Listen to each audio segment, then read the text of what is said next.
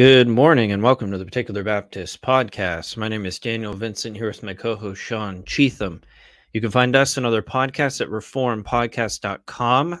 Also, check out our blog at theparticularbaptist.net. And if you would like to support our ministry, head on over to patreon.com forward slash the particular Baptist. Um, and you can subscribe to one of the tiers or you can do a custom giving amount. Um, and we greatly appreciate that. And thank you for those who are already uh, patrons. All right. So, back in the saddle today, we are going to be talking about the Lord's Supper. Um, definitely a controversial topic in church history, especially during the Reformed era, um, where you had different, you had the Lutheran view, you had the Zwinglian view, and you had the Reform view, the Roman Catholic view. Um, definitely not a monolithic understanding of the Lord's Supper. So we hope to be able to present a biblical argument for Lord's Supper uh, based on our confession of faith, the 1689 uh, London Baptist Confession of Faith, and hopefully can bring some clarity to this. But this is just a very high overview of um, the doctrine of the Lord's Supper and some different views of the Lord's Supper and interacting with those particular views. Um, so we'll start with scripture uh, Matthew 26, 26 through 28. And as they were eating, Jesus took bread, blessed, and broke it, and gave it to his to the disciples, and said, Take, eat, this is my body. Then he took the cup and gave thanks, and gave it to them, saying, Drink from it, all of you, for this is my blood of the new covenant, which is shed for many for the remission of sins. So we can see, um, I think Luke and Mark have similar um, and John have similar stories surrounding the Lord's Supper. Um, but this is probably what you will find in First Corinthians 11 because we see Paul quoting uh, one of the Gospels there, um, or at least paraphrasing it and giving, reiterating the establishment of the Lord's Supper. But we see Christ establishing this ordinance. Um, and this is an ordinance that he requires of his disciples. It's not optional.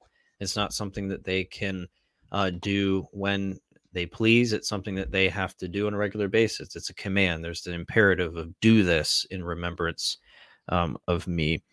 Um, so it's to be done regularly, and it is an act of corporate worship. Um, this isn't something that's done um, isolated from the local church. We see, even from its inception, uh, Christ doing it with his disciples as a group. So we see this corporate aspect of it, and it is an act of worship. It's remembering who Christ is and participating in his his blood and his body.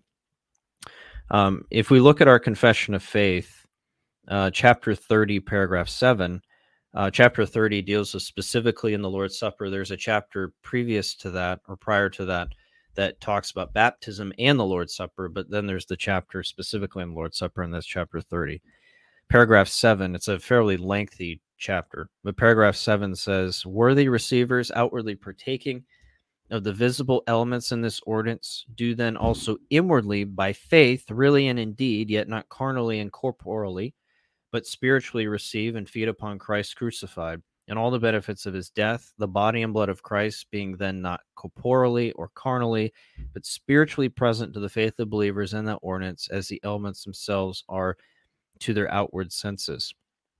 So, this is talking about the nature of the elements themselves.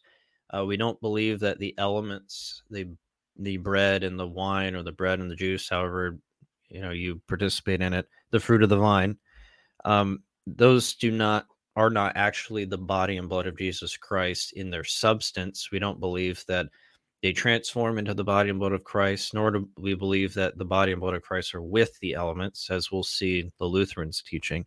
We believe that we're receiving these things um, spiritually speaking. So we do believe that when Jesus said, This is my body, that he wasn't uh, speaking hyperbole or that he wasn't, um, you know, speaking metaphorically. He was he meant what he said. He was saying, This is my body, but we have to figure out what sense did he mean, This is my body. Um, we do not believe that it was a physical, uh, that there's anything physical of Christ's body there. Jesus is sitting at the right hand side of the Father. He rose with a physical body, a corporeal body, and he uh, went to his Father and ascended in a glorified corporeal body. So, Since Jesus was fully man, his body cannot be everywhere at the same time. Man is not omnipresent. If we believe in the incarnation, Jesus is fully man. He's only in one place. That's with his Father, uh, corporally speaking. And so we understanding this Christology is important for us to understand the nature of the elements. If we have a proper Christology, then we can use that to interpret what it means that uh, Jesus is saying that this is my body. Okay. And so, really, it's a process of elimination as we're going through this and looking at a biblical Christology. Um, so, the only other option that we have, because we do believe that we are, it's not figuratively, it's not metaphorically, it's not hyperbole. This is Jesus is making a definitive statement here. Um, the only other way we can read that is spiritually. So our confession is very clear and actually repeats itself in this paragraph, saying that this is, um, you know, we're spiritually receiving really and indeed the body and blood of Jesus Christ, spiritually speaking, um, while the elements are remaining exactly the same. The elements are remaining the body and blood, or are remaining bread and wine. They're not changing in any way. We are really eating bread and wine, but we are spiritually by faith receiving the body and blood of Jesus Christ. We're participating in that sense. Um, so that's what our confession is is trying to be very careful about in not uh, in not uh, treating the elements as if they are the real body and blood of Jesus Christ. And this is in reaction to the Roman Catholic uh, view of transubstantiation, which again we'll get to in a moment. But it's important to understand that uh, there is this spiritual receiving of the body and blood of Christ, this real participation in the body and blood of Jesus uh, Christ. Now, we don't believe that Christ is sacrificed again. We don't believe there's any kind of um, atonement being made again and again, again, as the Eucharist in the Roman Catholic tradition would hold to. Christ has already died once for all, as the scriptures say. Um, but again, the the body and blood of Jesus Christ, we are participating in in that remembrance, spiritually speaking, by faith. And that's what our confession is is trying to communicate. Um, the Lord's Supper is also a means of grace. Um, this does not mean that we are saved by uh, participating uh, in this. Uh, we don't believe it is sa- we are saved by participating in uh, the Lord's Supper.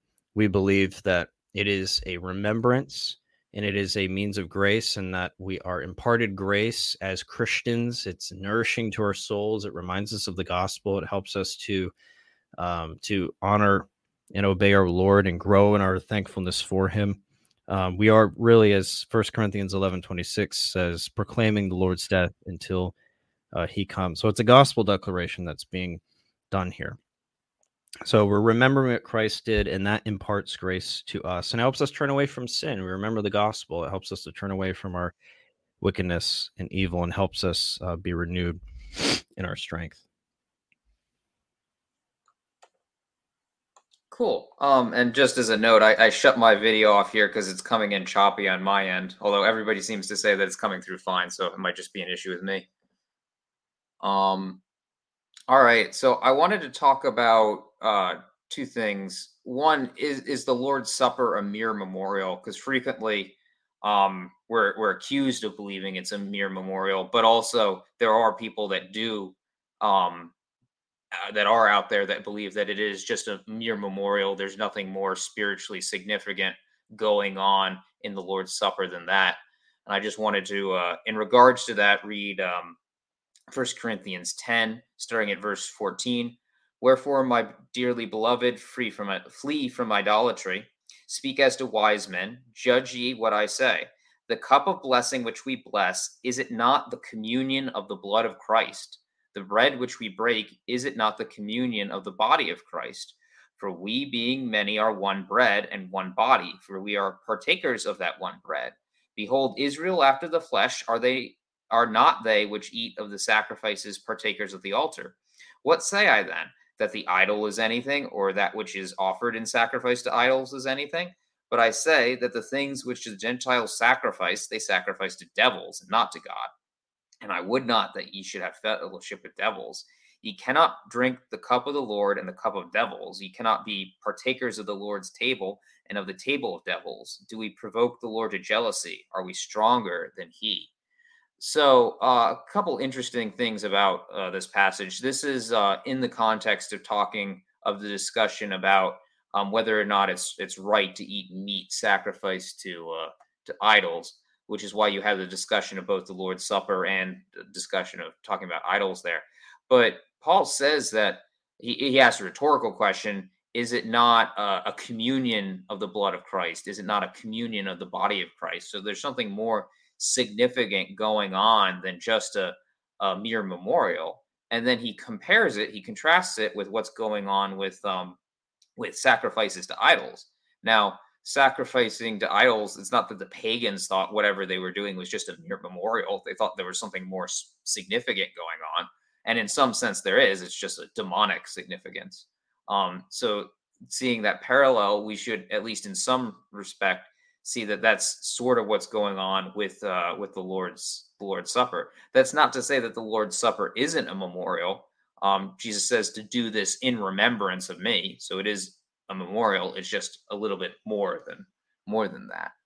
Um, did you have any uh, points about that, Dan?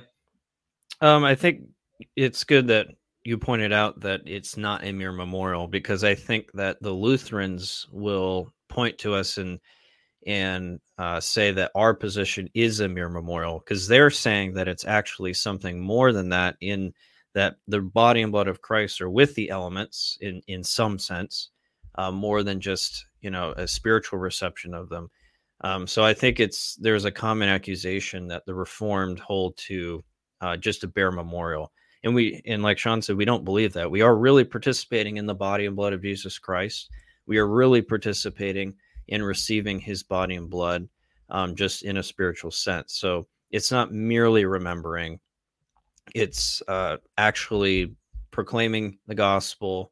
It's uh, receiving, like I said, it's a means of grace. So we are uh, being nourished by it. We're being rejuvenated by it. We're being fed by it, spiritually speaking.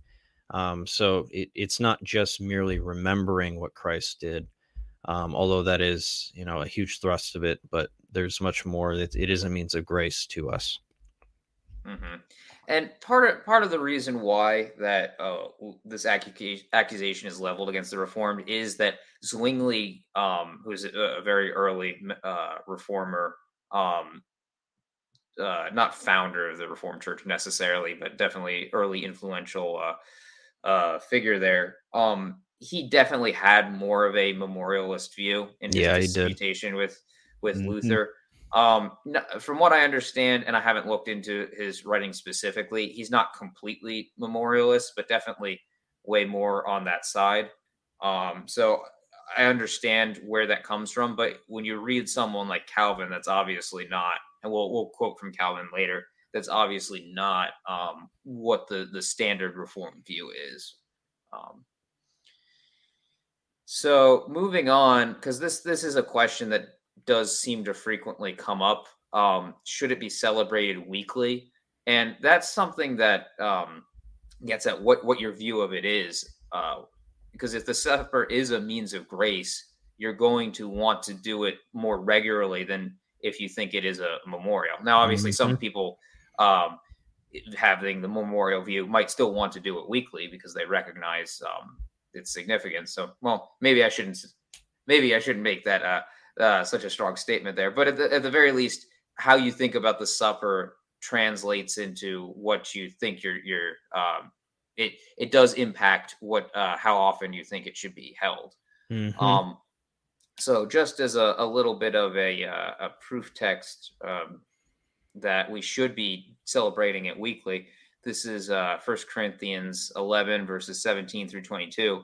Now in this that I declare unto you, I praise you not that ye come together not for the better, but for the worst.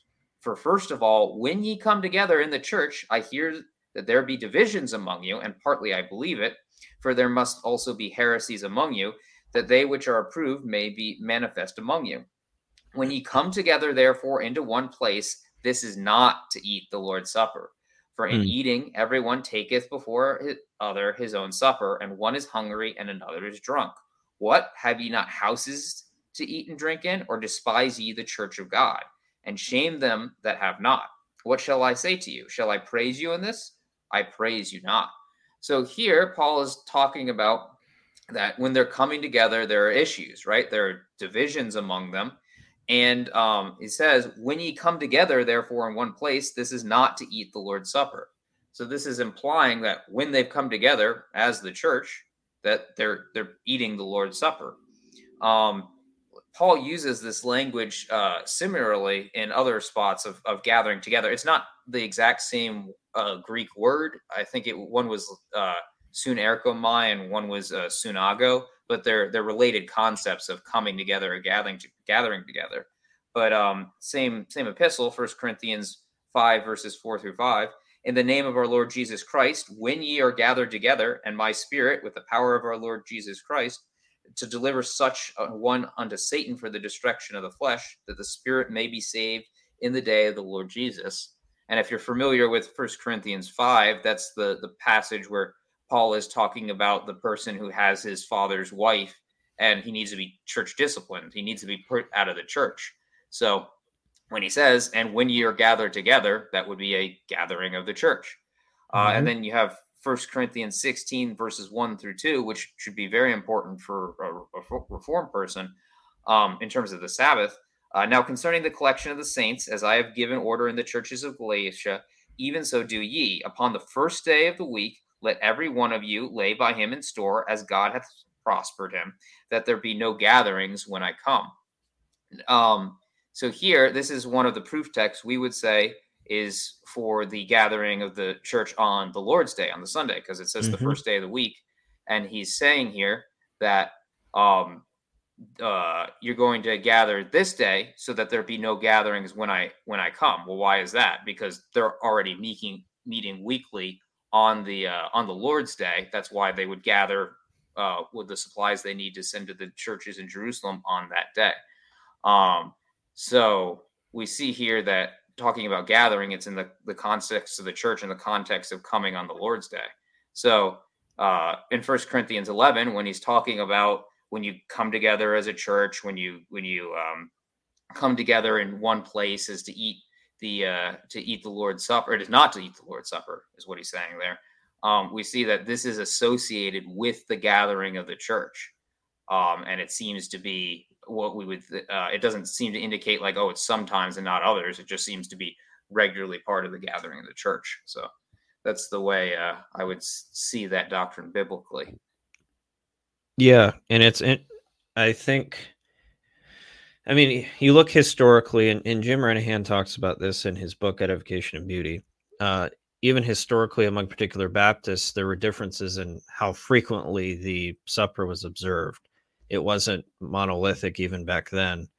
Um, but I, I do think, to your point earlier, it does go back to understanding is this a means of grace or not?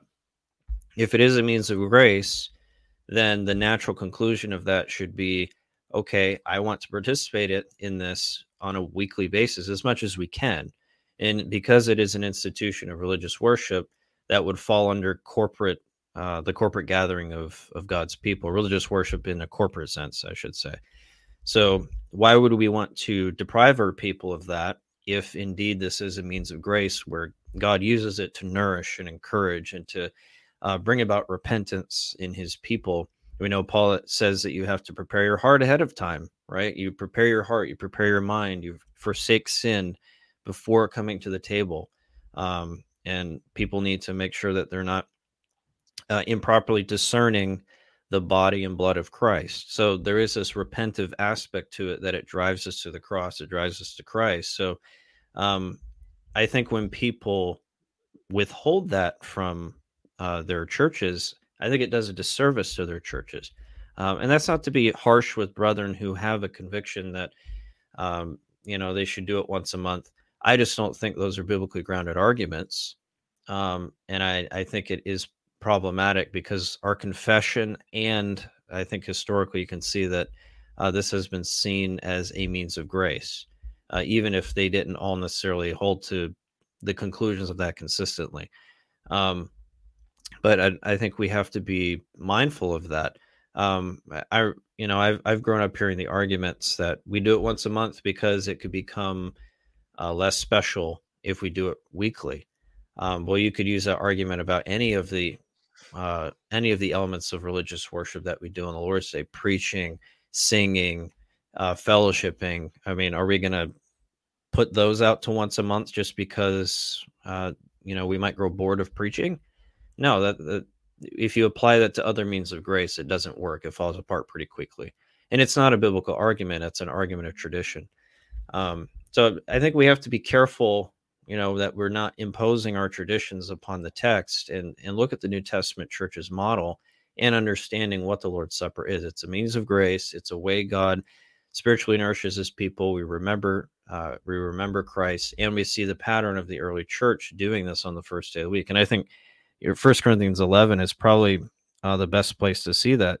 You know he's seeing when they come together. Verse 18, first of all, when ye come together in the church, I hear that there be divisions among you, and I partly believe it. That's clearly the first day of the week. This is the regular practice of the church.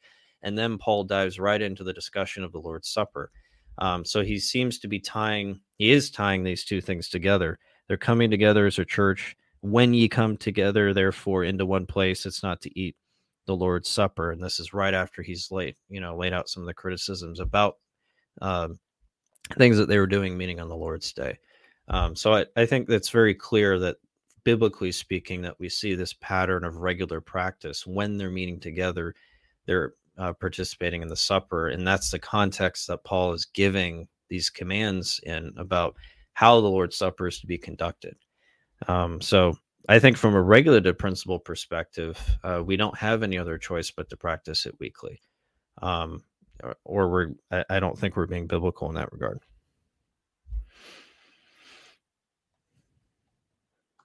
All right. Anything else to add, Sean? Um, I had a thought, but it's it's gone now. So okay. I think we can I think we can move on. All right.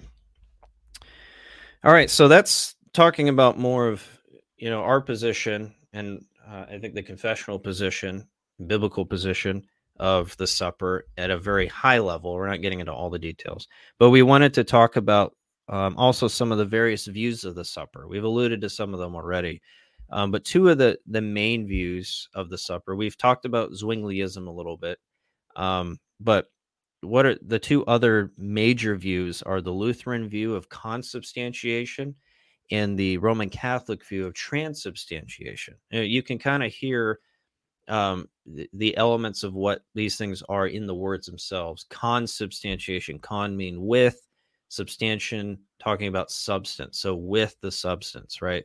That gives an indication of what's being talked about here. Transubstantiation, it's trans means to go across or above and beyond or or to go from one place to another, right? Transatlantic, going across the Atlantic, right? From one side to the other so in this case, it would be the the body, the elements, the substance of the elements transforming from uh, the substance of bread and wine to the substance of the body and blood of Christ. So you can see that those words reflect what's being talked about here. But the Lutheran view is what we'll talk about first briefly. Consubstantiation. You can see elements of this in the Augsburg Confession, which is the confession of the Lutheran Church, at least the Orthodox Lutherans um, you know, there's sectarianism within the, the Lutheran Church, just like there pretty much is in any major denomination. Um, I don't know if the liberal Lutherans would hold to uh, the Augsburg, but at least confessional Orthodox Lutherans hold to the Augsburg Confession, um, which is similar to our confession and came pretty, f- uh, maybe about 100 years beforehand, maybe more. I think probably more than that. Um, but you do see some of these elements here. But Article 10 of the Augsburg Confession uh, of the Supper of the Lord, they teach that the body and blood of Christ are truly present and are distributed to those who eat the supper of the Lord, and they reject those that teach otherwise. It says they teach the body and blood of Christ are truly present and are distributed to those who eat the supper of the Lord. So you can see there's no qualification here in the Augsburg Confession about what uh, the elements are. It just says that it is the real body and blood of Christ. Uh, if we look at Luther's Shorter Catechism, which is in the same collection of works, so the Lutherans have this collection called the Book of Concord, which includes the Augsburg Confession, Luther's larger and shorter catechism, and some other things as well. But Luther, in his Shorter Catechism, uh, says this What is the sacrament of the altar? Answer It is the true body, the true body and blood of our Lord Jesus Christ under the bread and wine for us Christians to eat and to drink, instituted by Christ Himself. So the the, the language here is key. Luther says it's the true body and blood of our Lord Jesus Christ. Again, without qualification, the only qualification being that it is the actual body and blood of Jesus Christ. But he uses interesting language here. He said it, it is under the bread and wine. Uh, that's important because, as we'll see, with, again, the Roman Catholic view teaches an actual transformation of the elements and the substance. Um, the Lutherans do not believe that. They believe it is with and under the bread and wine. Um, and from that, they gather that you are actually participating in the body and blood of Christ, the true body and blood of Christ, um, eh, without those things actually being the body and blood of Christ.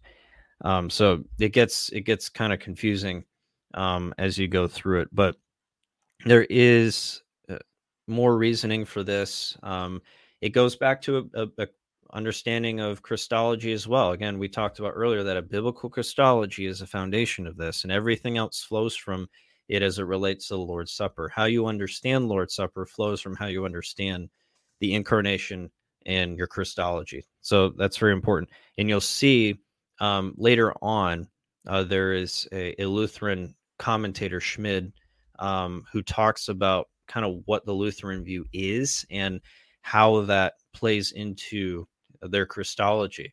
So, in other words, the, the Lutherans believe that Jesus Christ, upon his resurrection, his physical body really became a spiritual body. Um, they call it hyperphysical.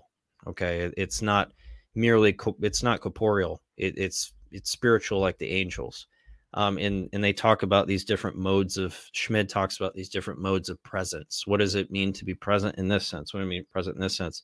And the conclusion he comes to as it relates to Christ is that uh, Christ's body um, is like that of the angels because angel angels don't take up space. They're beings that exist, but they don't take up space. He says because they're spiritual beings, and then he says that we will be like that in the life to come. And then he says this is what Christ did when he walked through the sepulcher, and uh, and things like that. Even though the the stone was rolled away, but he doesn't discuss that uh, from what I remember. Um, I talk about this in an article that I wrote for our blog called "The Incarnation and the Lord's Supper." I, I critique Schmid's understanding of Christology and and the supper and things like that. Um, but there is this shift in Christology that Lutherans have to make in order for their view to work, um, because Christ, obviously, if if his actual body and his actual blood are with the elements, it takes up space, right? Uh, they don't believe that. They don't believe it takes up space. Um, and they can they believe that his body and his blood can be everywhere at the same time because it's spiritual it's hyper physical it's not um, it's not corporeal if it was corporeal then it would take up space and it couldn't be omnipresent so they have to spiritualize the body and blood of jesus christ in order for it to fit with their understanding of the supper so it compromises a biblical christology um, and creates this very weird understanding of uh, of the Lord's Supper. Um, anything you want to add to that, Sean?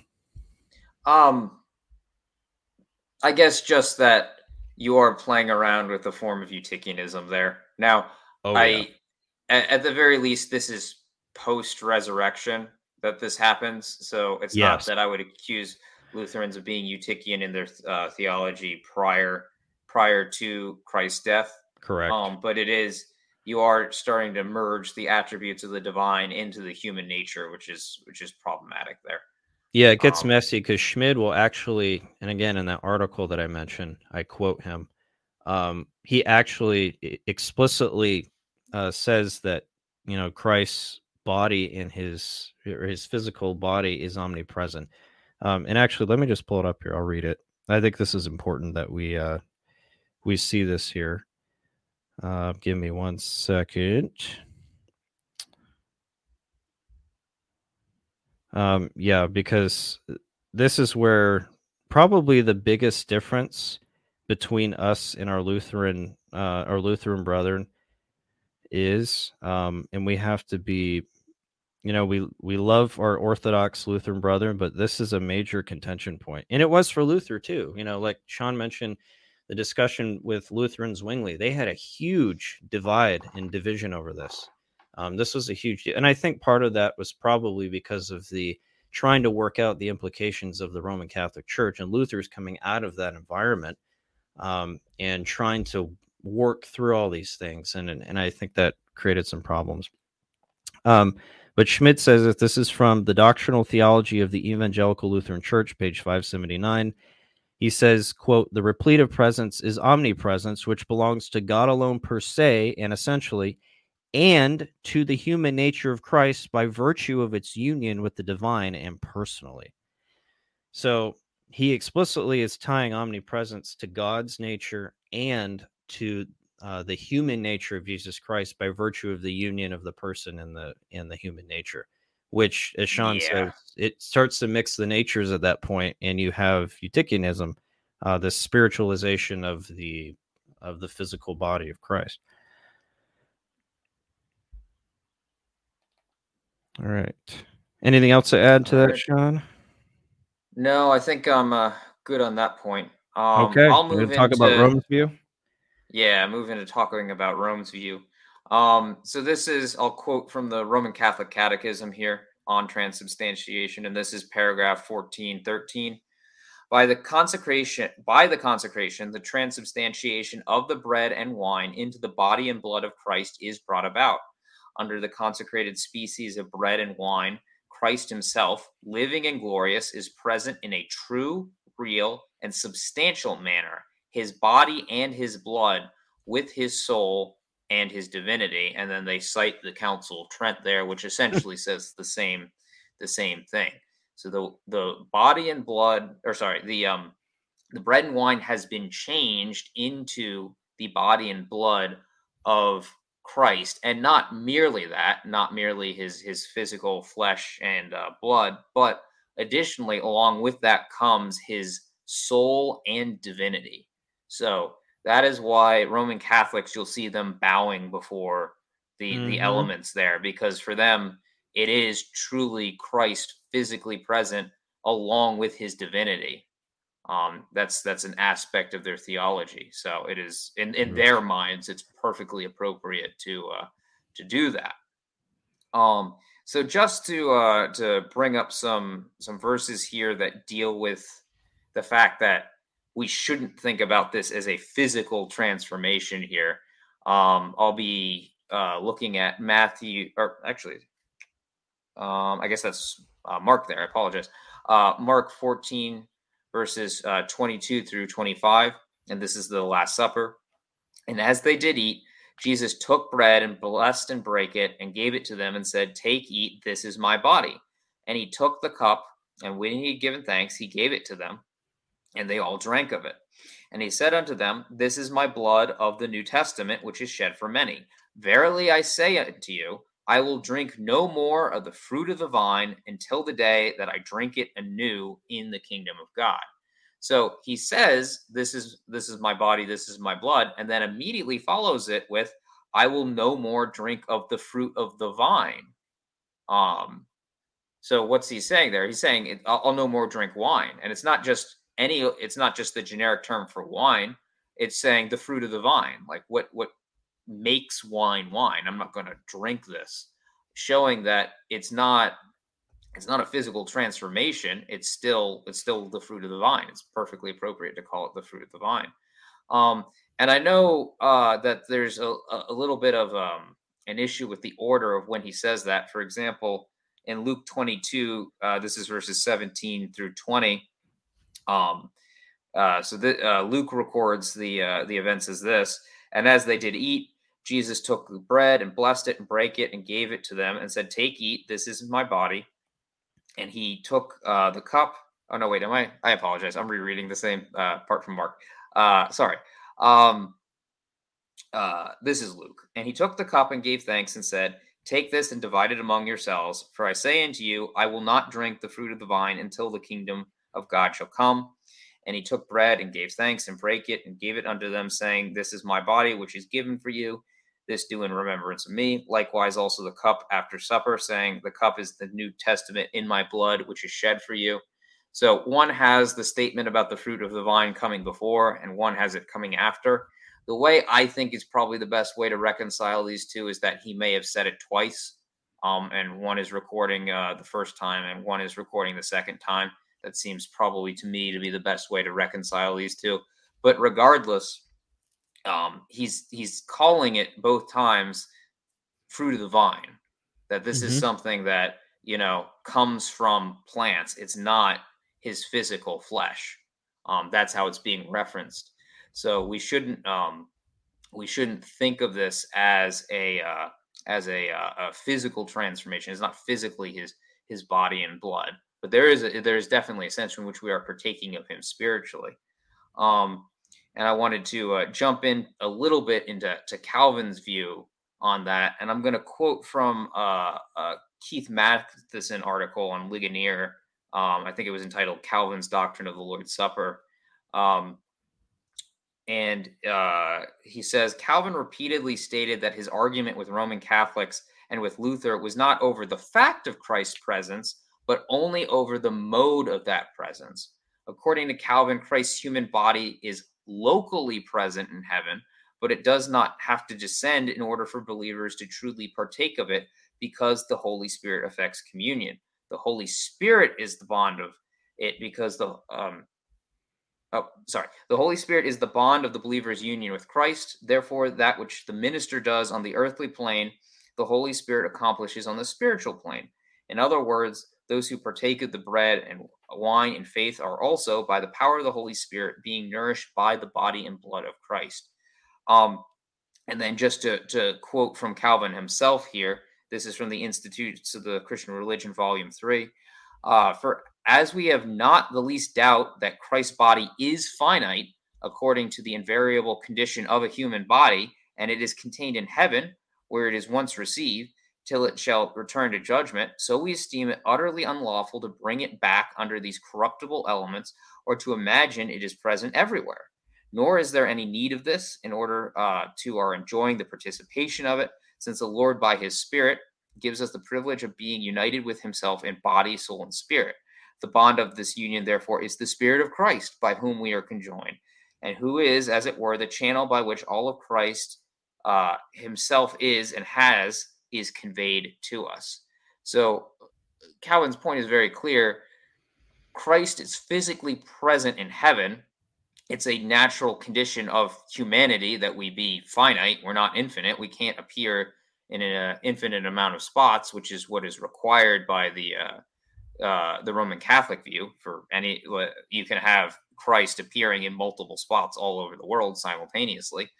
Um, and just uh, as a as a short proof text, I think um, there's plenty of spots you can go to to draw out the fact that Christ is ascended, and we won't see him physically until his return. Um, this is the high priestly prayer of Jesus, John 17, 11 through 12 and uh, and now I am no more in the world, but these are in the world. And I come to thee, Holy Father, keep through thine own name those whom thou hast given me, that they may be one as we are. While I was with them in the world, I kept them in thy name. Those that they gave gavest me, I have kept, and none of them is lost, but the son of perdition, that the scripture might be fulfilled. So Christ is saying, I'm I'm with them in the world now, um, but I'm I'm going. I'm not going to be in the world with them anymore. Now, in what sense does he mean this? Because obviously, we would say in a sense that Christ is with us. Uh, he's with us spiritually. Uh, he says, uh, "Wherever there are two or three gathered in my name, there I am in the midst of them." Not that he's in the midst of us physically, bodily, but uh, spiritually, he is with us. So I think the the best way to understand what he's saying there is that I'm not going to be physically present with them anymore in the world and that's why we need the Holy Spirit. I was reading through John. I think I started in maybe chapter 14 all the way through 17, um, looking uh, for this, and it's it's clear like the Spirit is sent because Christ is not going to be with us physically. Um, so that's that's that's important there to uh, to realize. Um, and then just as a, a uh, hopefully brief um, look at John six because I know um, John 6 will be brought up and will be chastised for not having dealt with it because um, other views think that it proves their position that uh, the the Lord's Supper becomes truly physically the body and blood of uh, Jesus. Although you'll note that um, the context out of John 6 actually isn't the Lord's Supper. Not that it doesn't have anything relevant to say about it, but it's not directly talking about that. Um, the way I, uh, I, I take this is that the uh, the eating and drinking are metaphoric or symbolic for coming in faith, and I'll hopefully I'll demonstrate that. So this is uh, John six, and I'm starting at verse uh, 26. Jesus answered them and said, Verily, verily, I say unto you, ye seek me not because ye saw the miracles, but because ye did eat of the loaves and were filled. Labor not for the meat which perisheth, but for the meat, meat which endureth unto everlasting life, which the Son of Man shall give unto you. For him hath God the Father sealed.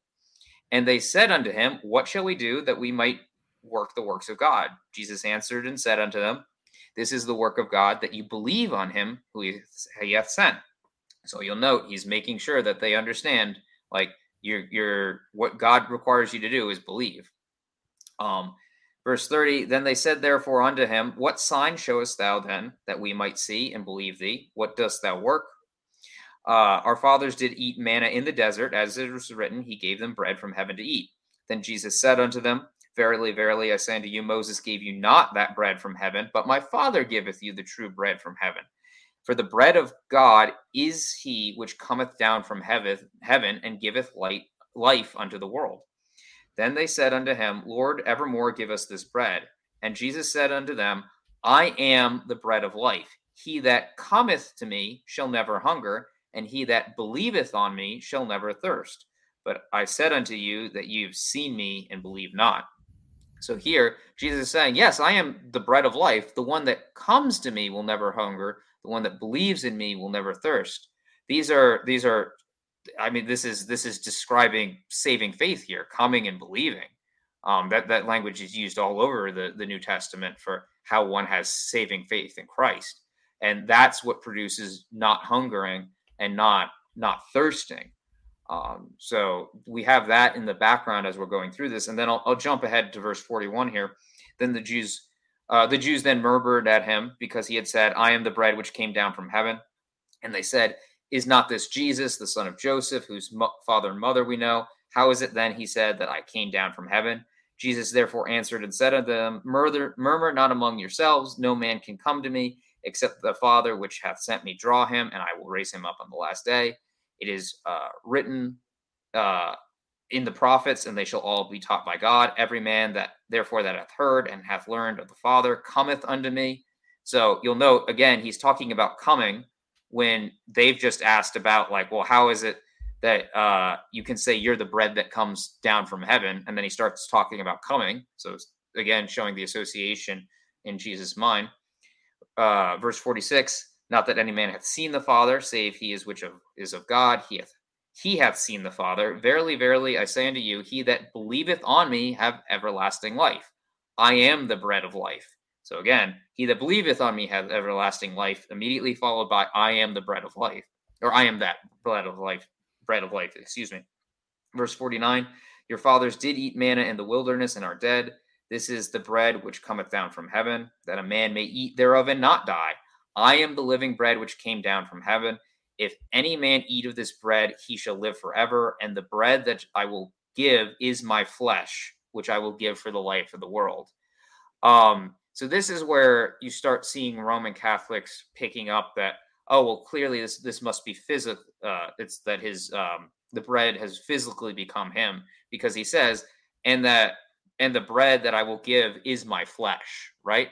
Well, what Christ gives for his life, uh, for the life of uh, those that believe in him, um, is his flesh. He gives his flesh up on the cross. Um, without that, we can't. Uh, it doesn't matter if we were to believe in him.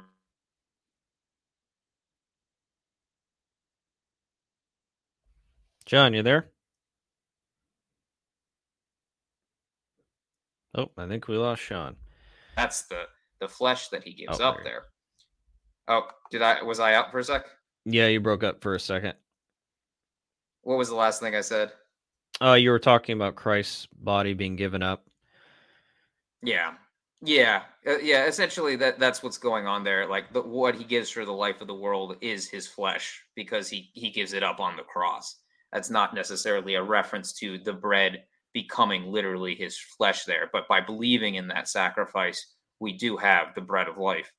Um, and then uh, verse 52 the Jews therefore strove amongst themselves, saying, How can this man give his flesh to eat? Then Jesus said unto them, Verily, verily, I say to you, except ye eat the flesh of the Son of Man and drink his blood, ye have no life in you. Uh, whoso eateth my flesh and drinketh my blood have eternal life, and I will raise him up on the last day. Um, so this is this is probably the, the key verse here. But the reason I read all that uh, precedes this is to show that we've already established that eating and drinking is a metaphor for coming and believing. So it's not um, it's not anything surprising that that Jesus says this. Um, like when you eat his flesh and drink his blood, you're you're you're coming and believing in that in that sacrifice and thus being saved. And I'll note if you were to you were to read this literally, it says, Whoso eateth my flesh and drinketh my blood have everlasting life, and I will raise him up on the last day.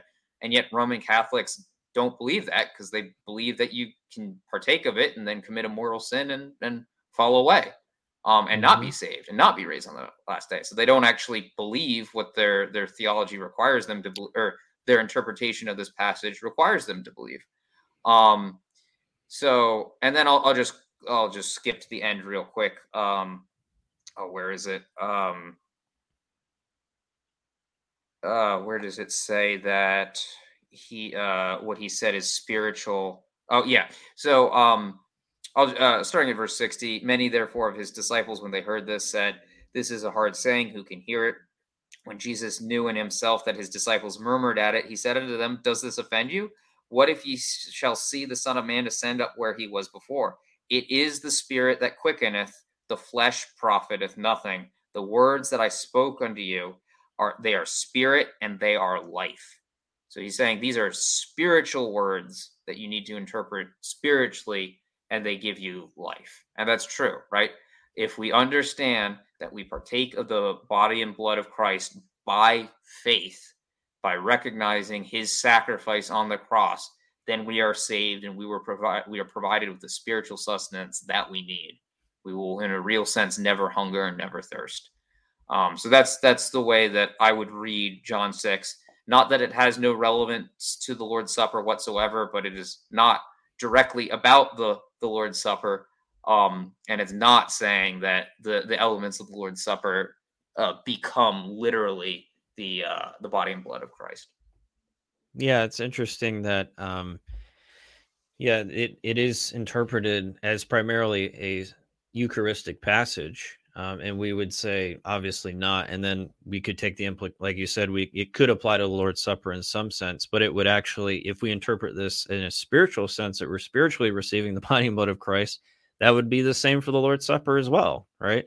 And even in First corinthians 10 you know it, it in, in verse 14 starting therefore my beloved flee from idolatry. I speak as to sensible people judge for yourselves what i say. The cup of blessing that we bless is it not a participation communion um or sharing, depending on what translation you use. Participation in the blood of Christ, the blood that or the bread that we break, is it not a participation in the body of Christ? Because there's one bread, we who are many are one body, for we all partake of one bread.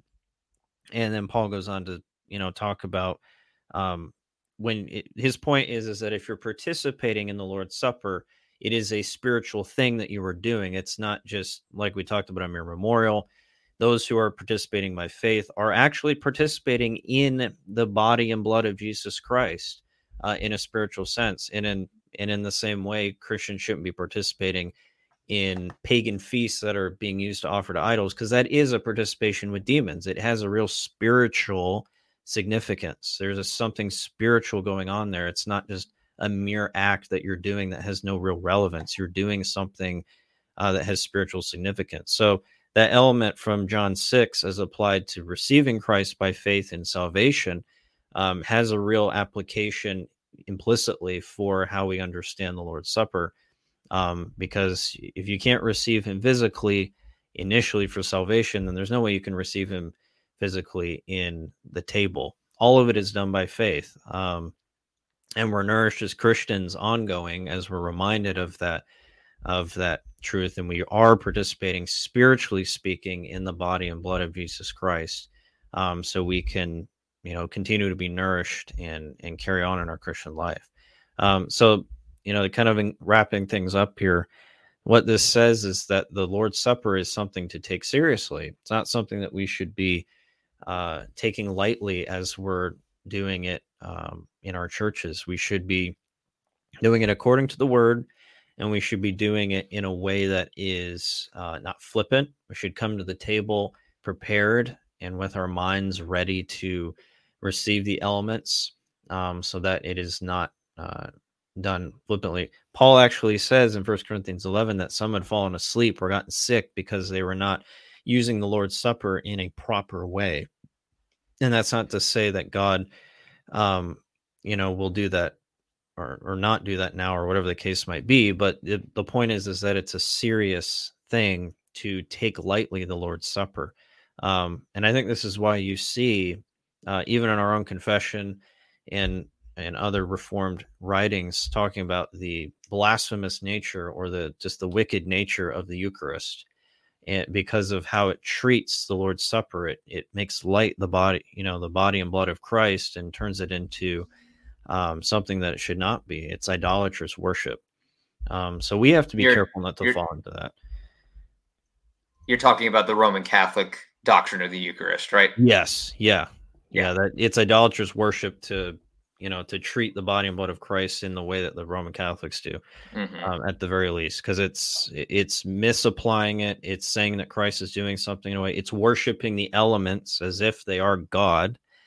Um, it, it's just it, it's wickedness. It's idolatry. Um, so we have to be careful not to mistreat the elements in our own ways. We can do that.